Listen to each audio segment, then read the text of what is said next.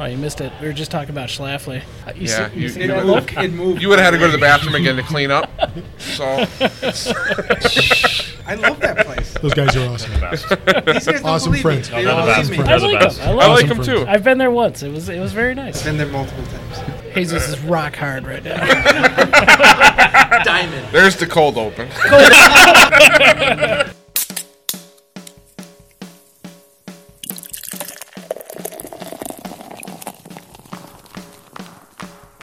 Cheers. you stumbled on into the Tap Takeover podcast. Welcome to Beer News.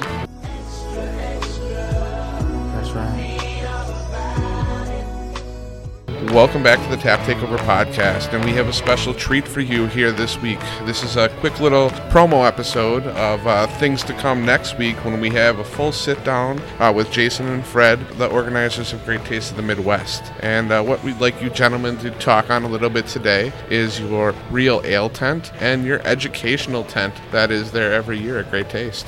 So the the real ale tent came about um, not by happenstance. It was very purposeful, but we also got very lucky. After the Real Ale Festival in Chicago went under, we took a lot of their infrastructure and added it to our already existing Real Ale tent, and we made that very intentional to grow that after we got many of the spiles and chucks and blankets and other things from them. But one of the things that we're trying to promote for people is that beer doesn't always have to be, you know, 33 degrees. It doesn't always have to be carbonated. It can be it can drop bright, it can drop clear and it can be weird and it can be semi um, semi cold and it can be at 4% and it can be 3.8% and we can have great traditions that we showcase. And one of the things that we take very seriously, I would bet, Jason correct me if I'm wrong, but there are at least 200 people that for the great taste, the real ale tent is all they do. They might not step out of that tent all day long. They spend their entire time there, and that is the great taste. So if you ask the uh, many people at the at the Real Ale tent,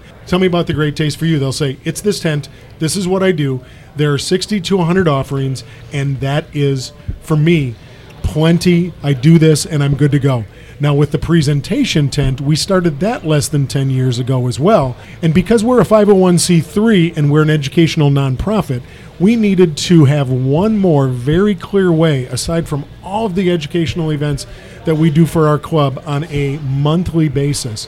This one needed to be even more public. So we take a tent and we have three sessions within the Great Taste. And one of the things for us that is also sacrosanct is there are 40 to 50 people that the great taste for them is presentation tent. They just go there. We ask brewers to come in, showcase their wares, come up with an idea, tell us something that you want to spend 30 minutes talking about, and bring beer that you can't get up there here.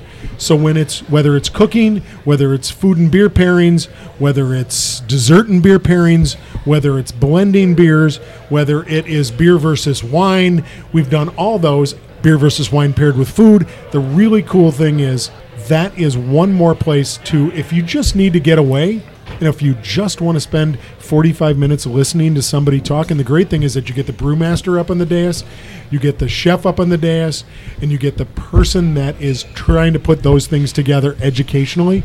That is what we really take very seriously. And this year's offerings in the presentation tent are going to be fantastic. So, so since you, you mentioned this year's offerings, and the program should be out by the time this airs, can you can you spill the beans a little bit? Right now, what we're um, really focused on are three events. We have a chocolate pairing with Gail Ambrosius, which is yet to be determined who she's going to pair with. We have a beer blending seminar with Levi from the Funk Factory, who will be coming in and talking about blending Belgian styled wild, spontaneously fermented beers and talking through that entire blending process. And then, believe it or not, we're going to have Schlafly Schlafly come in and do a paired with the local CSA food and beer session where they're going to bring in four beers and pair them with a local CSA, a local farmer, and they're going to either cook or do raw.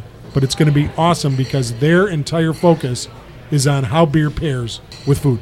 My dad has been known to camp out all day in that presentation tent, and I, I could see him enjoying this year just as much as the other years too. So All right, amazing. Thank you guys again. Uh, these have been some amazing insider tips uh, for our listeners, and uh, make sure that you tune in Thursday for the full interview with uh, with the Great Taste in the Midwest folks and the Tap Takeover podcast. We're going to get into some nitty gritty of how to uh, how to put on a festival and some amazing stories about previous years. So uh, stay tuned for that. Guys, thanks for uh, talking to us. We really appreciate anybody that can help us tell our own story. And uh, Jesus, we're going to take over that whole first row for you and your family when Schlafly does that uh, presentation tent seminar.